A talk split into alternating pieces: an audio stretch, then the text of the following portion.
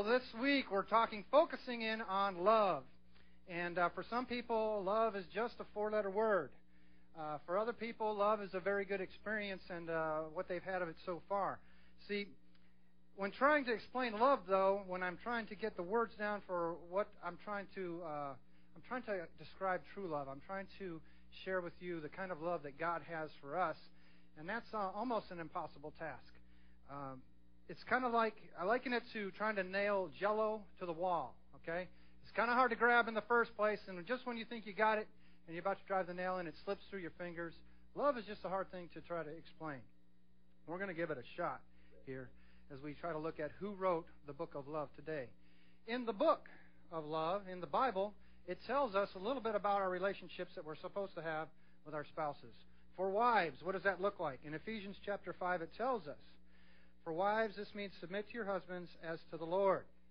Let me read that again. For wives, it means to submit to your husbands as to the Lord.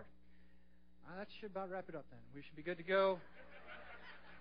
Uh, no, we'll read on. For a husband is the head of the wife. Did you catch that? The husband is the head of the wife, as Christ is the head of the church. So really, what the what the task is for wives is to follow your husband's leadership, which is tough sometimes.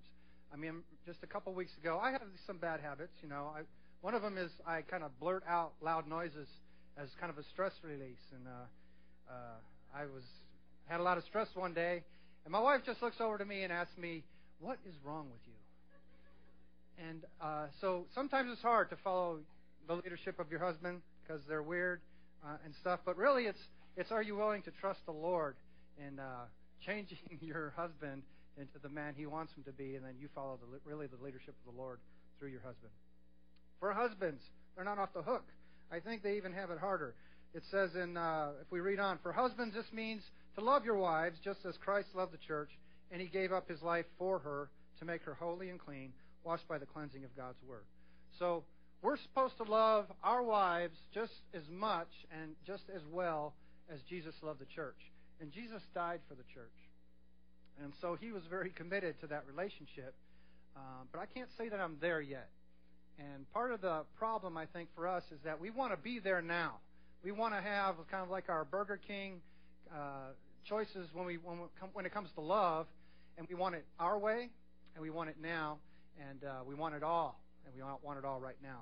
So we could supersize our love and and get it all in in one chunk and and have it have it all figured out. But that's really not how love goes. And, and, and, it's not really how God wants to teach us about love. He's going to take us through, uh, with God's help, we're going to be able to do what is impossible for man in loving our wives as Christ loved the church, and we're going to be able to do what's impossible for our wives in uh, submitting to us as uh, as the Lord would have that. See, we can't do that on our own. We just can't get there. It doesn't matter how hard you try, how good a person you are. You're never going to get there on your own. You need God's help. You need God in your life. So as human beings, we often go into these relationships and we go, go into other situations with these preconceived ideas. Love is no exception to that. We know how we want love to look like. We know how we want love to sound. We know how we want it to taste, feel, all that stuff. And we know our picture of what we want love to be. But when I look at God's Word, when I look into the Bible, when I, when I experience God's love in my life personally, I get a different picture sometimes and, and it's a little bit confusing. When love, when God's love doesn't look like I expect it to look, what do I do? Well, I can throw out God's love and go with my own version, and then maybe I'm more comfortable because I'm in control. But that's really not what God wants for us. He wants to show us His version, what true love really is, so that we can live that out in our lives. Once we get once we get true love figured out, that is a lifetime process, by the way. Once we get to experience some more of God's true love in our relationship with Him, then we're going to be able to uh, share that with our spouse. Then we're going to be able to go to a higher level of love uh, with our relationship with our spouse. So even though we don't realize it, sometimes we place God in a box, and we put Him, we put our own human desires and expectations on Him. We say, "Look, God, you can, you can act in my life, and I'll make you uh, in control of my life, but only if you operate within these parameters." And we draw a little box, and you stay in there I'll be I'll be comfortable, and then you can be in my life, and then everything will be great. That's putting God in a box, and you don't want that. See, God isn't limited by any human terms. How can we conceive of a love from a God that's unlimited, that has all power? We can't even think of it. We can't even think of the things that He'll do. But God wants to show us that love in our lives. So don't place your human uh, desires, don't place your human thoughts on God when you're looking at your relationship with Him because we've got to understand His love first. If you do that, you'll end up with Dashboard Jesus. This is a guy I got right in front of you right here. He's up on the screen. See, you're going to end up with a God like this if you put him in a box. If you expect him to operate on your terms and on my terms, then you're going to get this guy, Dashboard Jesus, enlightenment on a spring. See the little spring on there? On the back, here's the uh, here's here's the directions on how to use them. Dashboard Jesus comes with an adhesive base. It's fixed to all your favorite things. Great for desks, dashboards, bicycle helmets. Imagine riding a bicycle helmet with this guy in there. All right, uh, computers or anything else that needs a spiritual lift. Well, your stuff doesn't need a spiritual lift. It's dead. You're alive. You need a spiritual lift, right? So stick one of these on your head, and you'll be all. Do you want? Do you want a God in a box? You don't, do you? No, we don't. But we tend to put him in a box by our expectations. We, I mean, whether you are a believer and you follow Jesus for 20 years and you've been in church for all your life, I don't care. If you're a believer or you're just like coming here for the first time to church and you're just got a lot of questions about God, you're really not a follower of Jesus, we both do the same things. We have these thoughts and expectations about how we want God to be, but they're really wholly inadequate. You just can't, you don't want the God that you can conceive of. You want the God that's all powerful, the real, the true living God in your life. See, God isn't uh, limited by anything. But when we place our desires and stuff on Him, then uh, we put Him in a box and we try to limit Him, which we really can't do. But we don't get to experience the fullness of Him. You don't want the weak, impotent God that sits in the box here, dashboard Jesus. You want the real deal. So our big idea for today is for you to experience true love, for it to flourish in your uh, relationships. You need to be willing, and I need to be willing, to think outside the box and to live outside the box. So we need to think and live outside the box, let God out of the box for love to flourish in your relationships. So, our love relationship with our spouse relies significantly on our love relationship with God. If your love relationship with God is right, then you'll be able to share that love with your spouse that you have been learning from God, real, true love.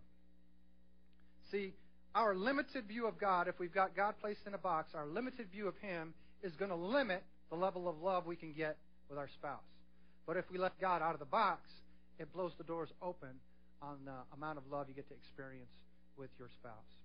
God has made that, uh, is making that clear in my life. Um, it's kind of freaking my wife out a little bit. As we get older, my desire for her is increasing when uh, you know as you get older, you may tend to get a little more wrinkly or you know crabby or uh, I'm not talking about my wife now. She's perfect, but you know you put on a little weight and your confidence kind of goes down, right? But God, as He shows you true love, you find out that love isn't based on any of those things. Love is based on who God is, not how we feel. So, as we walk with God, He's going to show us more and more about this love. When um, back in the day, uh, the religious leaders in Jesus' time asked Jesus a question. He said, "Look, we got all these rules, and they had hundreds and hundreds and hundreds of rules that you had to follow to be right with God. I mean, you there, it was just impossible for anybody to even keep track of them all. And if you followed all these rules, then you could be right with God. And, and they asked Jesus one day to kind of boil it down to him and say, "Hey, what's the most important rule to follow? What's the most most important commandment?" And in Matthew chapter 22, Jesus tells him. First, he gets the question Teacher, which is the most important commandment in the law of Moses? And Jesus replied, You must love the Lord God, the Lord your God, with all your heart, all your soul, all your mind. This is the first and greatest commandment. And he went on to say a second is equally important love your neighbor as yourself. We're not going to talk about that one today. We haven't got enough time. We're going to talk about loving God with all your heart, all your soul, and all your mind. So, what does this look like? We're going to go to uh, Job and uh, look at that experience there that Job had when uh, some things happened to him. Job chapter 1, this is a conversation we're coming in on between God and Satan, and let's listen to it. And the Lord asked Satan, Have you noticed my servant Job? He is the finest man in all the earth. He is blameless, a man of complete integrity. He fears God and stays away from evil. So here we got God bragging on Job in front of Satan and all the other angels because they were kind of like having a meeting. So uh, God thinks pretty highly of Job, and and uh, and Satan and him go into this uh, longer conversation that basically says, "Hey, look," uh, Satan says, "if you let me loose in his life, he's going to curse you. He's not going to he's not going to show you love." And uh, and God just basically says, "Bring it." So uh, who is Job? Job has five son, five sons, three daughters, over ten thousand livestock, many many servants, and basically is the richest person in the region. Not only has he got all those physical things, God is bragging on him. Because you see, God and Job had spent years and years together. They had walked together, and Job had learned a lot about what love was all about from God. So as we go along, we see, uh, as a result of that conversation uh, between uh, God and Satan, uh, one day four messengers came to Job with some bad news, and here's how it goes. One day, when Job's sons and daughters were feasting at the oldest brother's house, a messenger arrived at Job's home with the news. Your oxen were plowing with the donkeys feeding beside them, and then the Sabeans raided us. They stole all the animals and killed all the farmhands. I am the only one who escaped to tell you. While he was still speaking, another messenger arrived with the news. The fire of God has fallen from heaven and burned up your sheep and all the shepherds. I am the only one who escaped to tell you. While he was still speaking, a third messenger arrived with the news. Three bands of Chaldean raiders have stolen your camels and killed your servants. I am the only one who escaped to tell you. And then the fourth one came. While he was still speaking, another messenger arrived with the news. Your sons and daughters were feasting in their oldest brother's home. Suddenly, a powerful wind swept in from the wilderness and hit the house on all sides. The house collapsed, and all your children are dead. I'm the only one who escaped to tell you. Job, who is the richest man in the region, has now lost everything. It's all gone. And I don't know what your reaction would be. I can kind of figure out what mine would be. And It's not what Job's is. What's Job's reaction? Job stood up and tore his robe in grief. Then he shaved his head and fell to the ground to worship. He said, I came naked from my mother's womb, and I will be naked when I leave. The Lord gave me what I had, and the Lord has taken it away. Praise the name of the Lord. And all this, Job did not sin. Job's first act after losing everything is to praise God. I can't, I'm not there. How can you do that? I think you can do that by spending time with God and letting Him show you what true love is really all about. See, Job was Job mourning? Yeah, he was. He tore his clothes. He shaved his head. That was a normal thing to do back in those days when you were mourning. But he didn't base his love for God on how he felt. See, God isn't God isn't like a Tylenol that you take when you have a headache or you call into your life when you have some bad things going on. He had spent time with God, and he had take, spent time fellowshipping with God and God with him, and he knew about God and his character and that God wouldn't leave him and he would see him through this situation. And so he worshiped him. So we, in all these weeks, we've been talking about the things you should and should not do in your marriage. Uh, it can get overwhelming. It's like too much. How can I get all that down? But God doesn't want you to get it all down right away. He wants to take you through it step by step. He wants you to lead. He wants to lead you through and show you what's the next thing He wants you to work on. And once you get that one down, He's going to show you the next thing. And then it's just up to us whether we're going to be obedient enough to follow him. See, it's not about getting all your stuff straight and then coming into relationship with God. It's about coming into relationship with God so he can show you how to get all your stuff straight. I'm not talking about uh, being the perfect uh, citizen or, or not doing this or that. You know, uh, churches have got, got kind of gotten off track and, and saying, you know, we want you to act this way before you can belong to us. That's not what Jesus did. He went out and hung out with the folks that didn't have a relationship with God and so acted like they didn't have a relationship with God. And he said, I want to hang out with you guys, and I want to show you a better way. And if you trust in me, I'll change your life. And that's what it's all about. Here's another example. We're going to look at Paul. See, Paul is well known for writing a whole bunch of books here in the Bible. And he, we, we would think of him as a holy man, but that's not how he started out. See, Paul, when he first started out, was really a terrorist. He, he'd fit right in with some of the uh, countries around the world here, some of the groups, because he was, in fact, a terrorist. He was really a pioneer in the business of ethnic cleansing that we hear about a lot of these days. In Acts chapter 9, it, it talks about Paul, who was really named Saul at the time. Uh, God changed his name later. It says, Meanwhile, Saul was uttering threats with every breath and was eager to kill the Lord's followers. See, he was going after the Christians, the ones who were following Jesus, and he, his whole purpose for them was to kill them. If he couldn't kill them, he was going to arrest them and throw them in jail, but he wanted them gone. See, Paul had spent his life learning about God and, and serving God, and he had a picture of who, who God was and how he was going to act. Paul had God in a box, just like we do today. And when, when God sent Jesus, Paul rejected Jesus. He said, There's no way that the Savior of the world could look like this. There's no way that the Savior of the world would act like this man does. Because Paul had God figured out. And the Bible tells us clearly that none of us can have God figured out. We cannot know his ways. We can't, we can't uh, possibly conceive of the things that he'll do for us, the ones that he loves. So here, here we have Paul who's looking to kill everybody, and then Jesus appears to him as he's on the road to go do the very thing that he wanted to do to kill and arrest followers of Jesus. And Jesus rocked his world. He totally changed his life, knocked him down in the dirt, made him blind, and said, Look, you got it wrong. Stop persecuting my people and follow me. And so, so Paul had to take the picture that he had of God and totally change it. He had to put down the things that he had spent years and years learning and then totally rethink and relearn everything he knew about God so that he could follow the Lord. You know, there's something about Jesus coming in your life that when faced with the Lord himself or your own traditions and desires, I mean, that's a, that's a little bit of a struggle, but if you really meet Jesus, if you really get Jesus in your life, he's going to change everything, and you'll want to follow him. And it took some time, and, and, and Paul went away, Saul went away, and it took him years to kind of relearn things, and he, and he was taught by the Spirit, and, and, uh, and God had a plan for him, is what I'm trying to say. In Acts chapter 9, it said it was the Lord telling another man to go help Saul. And the other man said, I don't want anything to do with him. He's a murderer of your followers. But the Lord said this Go, for Saul is my chosen instrument to take my message to the Gentiles and to the kings, as well as to the people of Israel.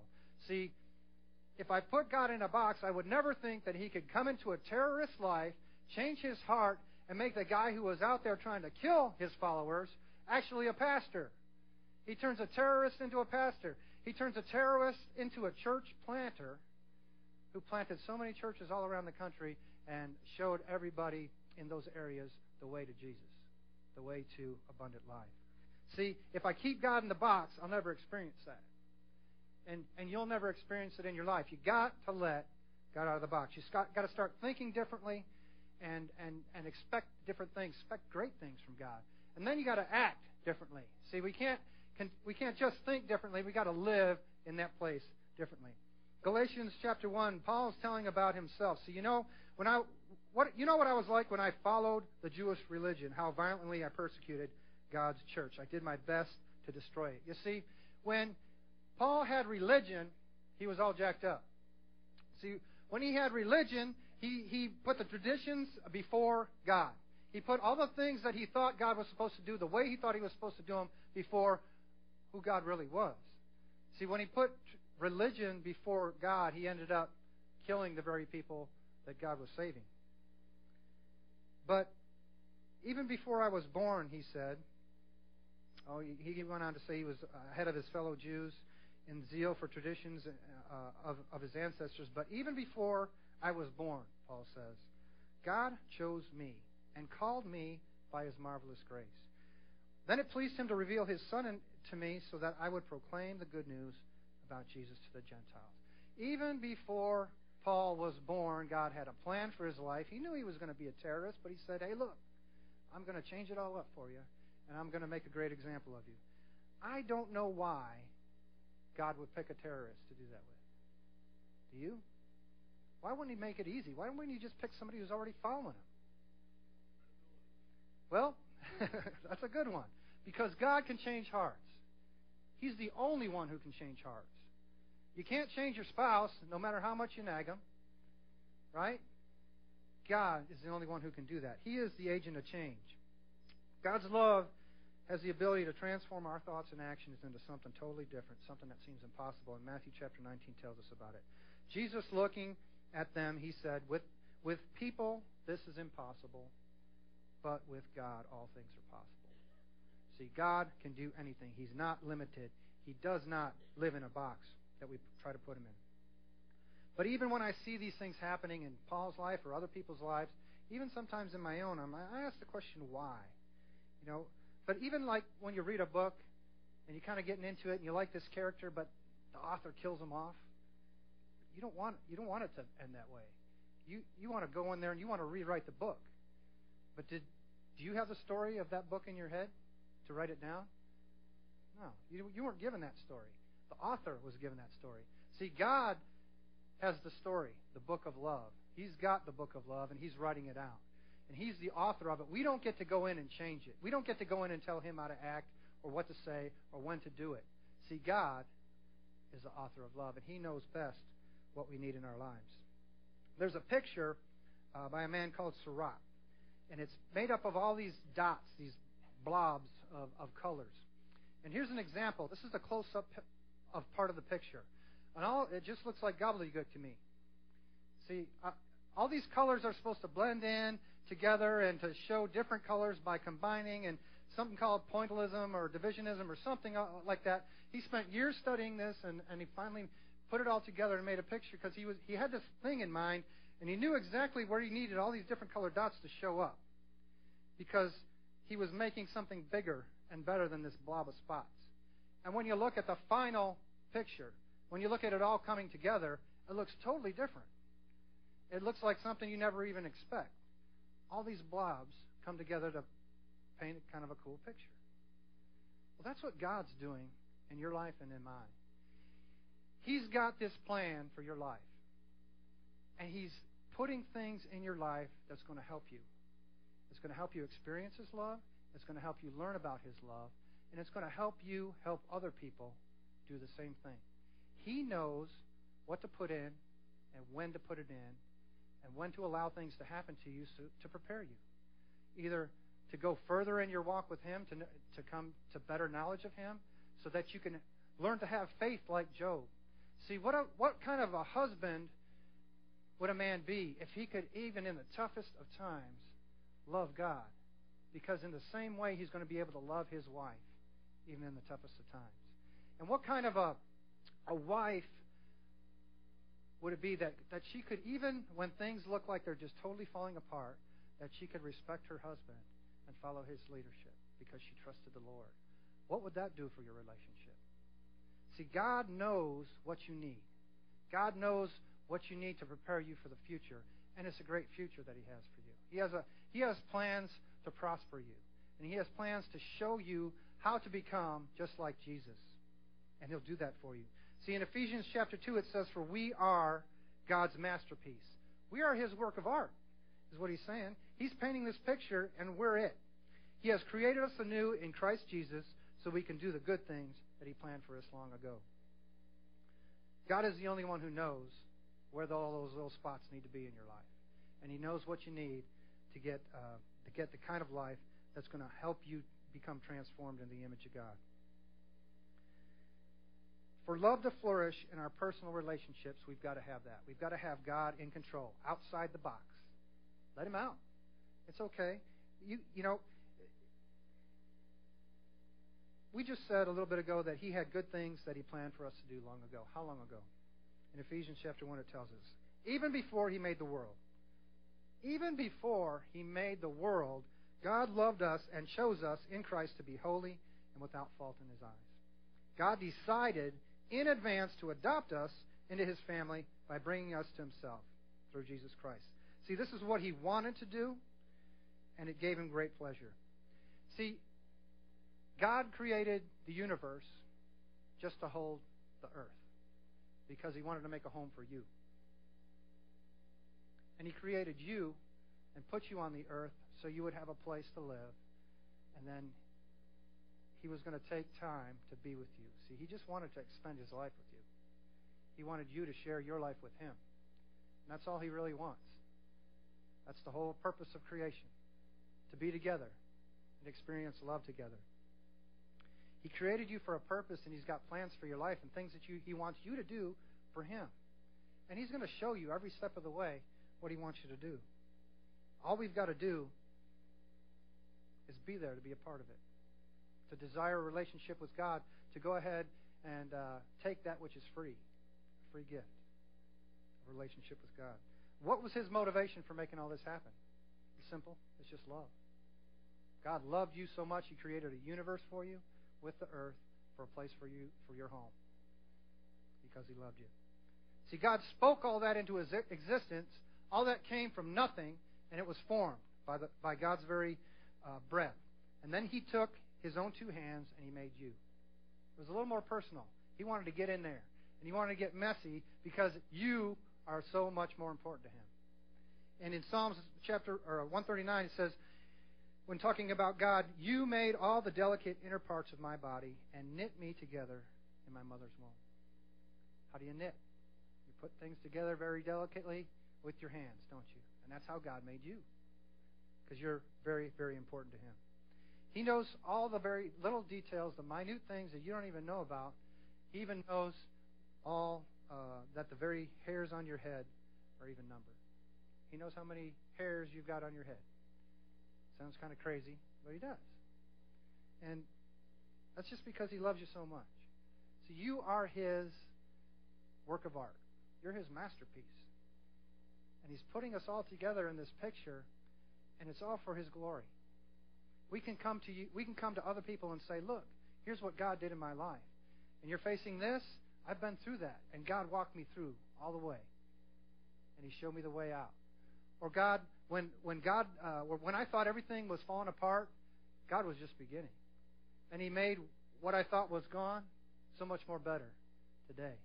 I've already shared with you how my uh, marriage has been totally changed as a result of God doing the very, that very same thing. See, He knows all about you, and He knows all about the plans that He has for you, and His desire is to do nothing but to spend time with you. In Genesis chapter three uh, gives us a picture of that. When the cool evening breezes were blowing, the man and his wife heard the Lord God walking about in the garden. And that tells me a couple of things. I mean, at, th- at this point in the account, see, they had already sinned, and they were getting ready to hide. But they had heard the Lord God walking about in the garden. So the noise they heard of God moving around was one they recognized, because this was a noise they had heard probably every day. And, and that's because God wants to spend time with us. And He did with Adam and Eve in the garden. And that's really all He wants. He wants to come and hear about the day's activities. He says, What happened today? Tell me about it. Tell me all your struggles. What was hard? What was easy? What did you like? What did you, what did you not like? See, He wants to hear from us all the time. He wants to share our lives. And He wants to share your life. There's there's something that gets in the way of that, and that's sin. It's just missing the mark. It's when we do something that doesn't please God. And that puts a barrier up between us and Him. And that barrier needs to come down for us to have that relationship, that personal relationship. Well, God even took care of that. See, He sent His, his Son. He loved the world. That means He loved you so much that He sent His only Son, Jesus, to die on the cross for you. And He just didn't let Him die. He let him die just a horrible death. And he heaped all of our sin on him to pay the price so that we wouldn't have to. Because God wants so much to have that relationship face to face with you. And all we've got to do is accept it. That's all we've got to do. It's there for the taking. And it's not about securing a place in heaven, it's about securing a place in life right now with God leading you through it. It's so much better than anything you've ever experienced. You can't conceive of what God will bring into your life because you haven't experienced Him yet if you don't have that relationship. And for those of us who have had that relationship and we've been following God for a long time, is He in a box? Have you put Him in a box? And are you only expecting human things from Him? Because He's got so much more to offer than that. All you got to do is let Him out of the box. we're going to take some time here uh, at the end, and we're going to just give you a time for reflection. Where are you at in your relationship with God? If after this time of reflection, they're going to come up and we're going to play a little music, uh, and and you can stay seated or you can stand up or whatever you want to do when we start playing. But it's all about taking time to figure out where you're at. What does God say about where you're at in your relationship with Him? Do you not have one? Well, today's the day that you can. You don't need to put it off any longer. You don't need to be afraid of rejection because people have rejected you. God will reject no one. There's no one. He, I mean, a terrorist. Come on. I don't think we have too many terrorists in here that I know about. So trust the Lord because you can. He says He will never leave us or forsake us. He will always be there with us.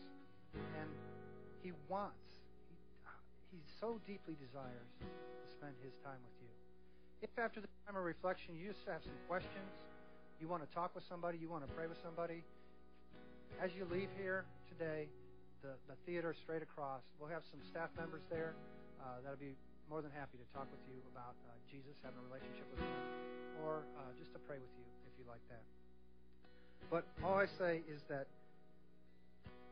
leaving here to let let God lead you in His relationship with you. If you're willing and you and you want to let Him out of the box, if you want to experience more in life, that's all you got to do. And you, all you got to do is accept the free gift that He has offered you, salvation. Trust Him because He loves you so very much.